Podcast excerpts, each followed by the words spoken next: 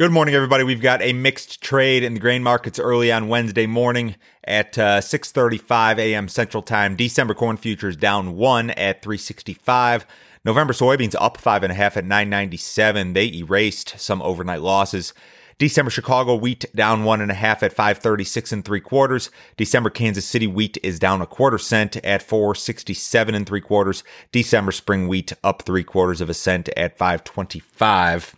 NOPA had its August crush report out yesterday, and it was kind of disappointing. Lowest uh, soybean crush in nine months. Uh, the number came in at 165.1 million bushels uh, of soybeans that were crushed in August. That was below the 169.5 that was expected, and below the 172.8 in August. Crush margins have declined uh, amid this soybean rally, uh, so that's a contributing factor, I'm sure.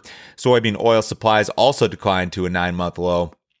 Um, domestic crush, of course, is expected to account for about half of, of total demand for U.S. soybeans this year. So we'd like to see a recovery there the next couple of months. Although if this price rally in beans continues, you could see the the crush uh, margins uh, continue to soften or remain soft, and that could be an issue. We'll see another EIA ethanol report uh, later this morning. You know, weekly production of ethanol has generally stagnated here. It's running 8 to 12% below last year's pace in a given week. We've been kind of sideways here uh, for the last couple of months. Driving habits among Americans are just not where they need to be. This COVID thing has really been a big, big problem.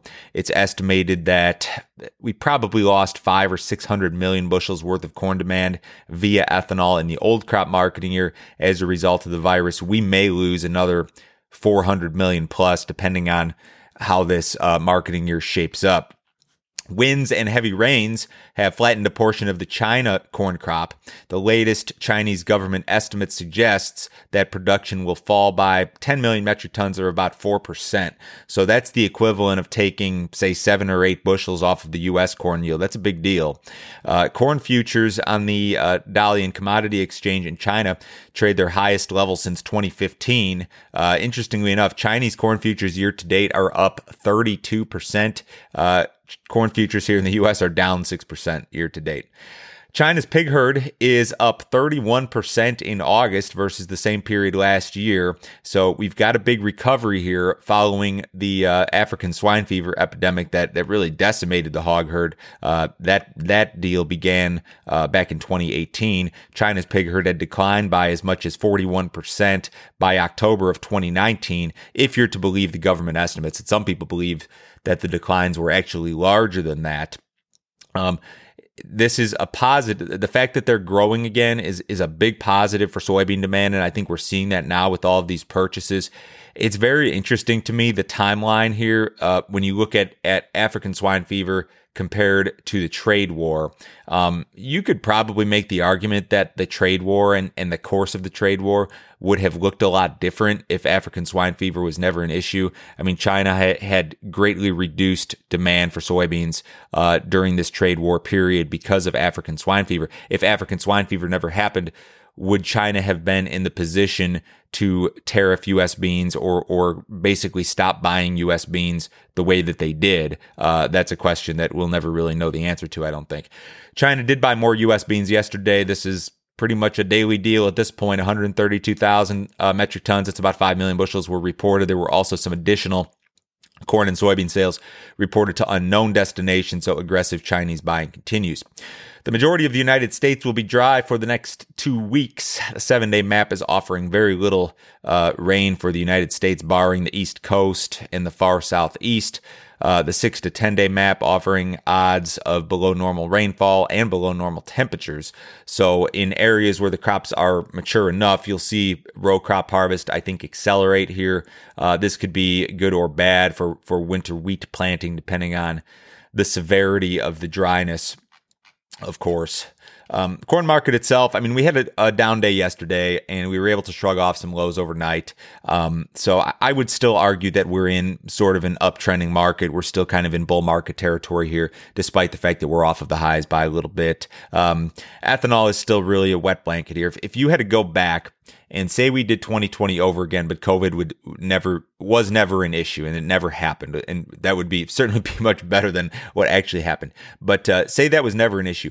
I think you would have seen a more normal year in the corn market relative to to what we had seen the last say six or seven years. I mean, I think you probably would have seen December corn futures well above four dollars at some point in time. Uh, given that, that little weather hiccup that we had uh, in early July, or maybe you would have seen something in the spring. But but I, I just can't tell you enough or can't emphasize enough how big of an impact this COVID issue and the ethanol issue had on the corn market. It's it's really un, unbelievable.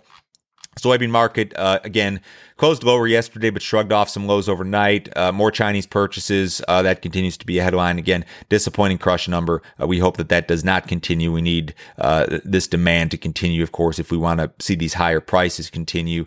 Uh, we got to keep an eye on the Brazil situation. Um, record crop. I wouldn't say it's probable, but it's it's very possible, depending on how weather shapes up. Fresh news in the wheat market kind of lacking. U.S. winter wheat plantings have begun. Spring wheat uh, harvest is wrapping up. France cut its output uh, forecast yesterday. Um, so the market's been kind of sideways to a little bit lower. Cattle market was mixed yesterday. We traded both sides of unchanged. We, we saw some better gains in the feeder cattle market, but uh, fat cattle kind of sideways. And uh, we've now got the spot month October futures trading well above the cash market, which was mostly at 101 last week, I believe. Stock market's higher this morning. You've got a recovery there the last couple of days after uh, what had been a, fairly significant correction to the downside. Uh, the Dow Jones up about 115 points ahead of the cash open. The S&P's up 15. U.S. dollar is down 22 points early this morning. Crude oil is up 84 cents at 39.12. Gold and silver up just a little bit. If you would like some more information, go to my website, www.standardgrain.com. You can go to that website and click on Grain Marketing Plan. Uh, check out my subscription service. It's $49 a month. For that $49 a month, you'll get my morning email. It goes out every day at 6:30 Central Time. Uh, you'll get my text message service, and you will be made aware of when and and how and specifically um, I'm pricing corn, soybeans, and wheat throughout the year. Um, it's broken down by crop year, by percentage. It's very specific. It's tracked every day. You don't need to be a futures or options trader to do it. If you're looking for something different, if you want to know what I'm doing on a daily basis, uh, check that deal out. Again, no obligation. Cancel it time. Everyone have a wonderful day today. I will talk to you same time tomorrow.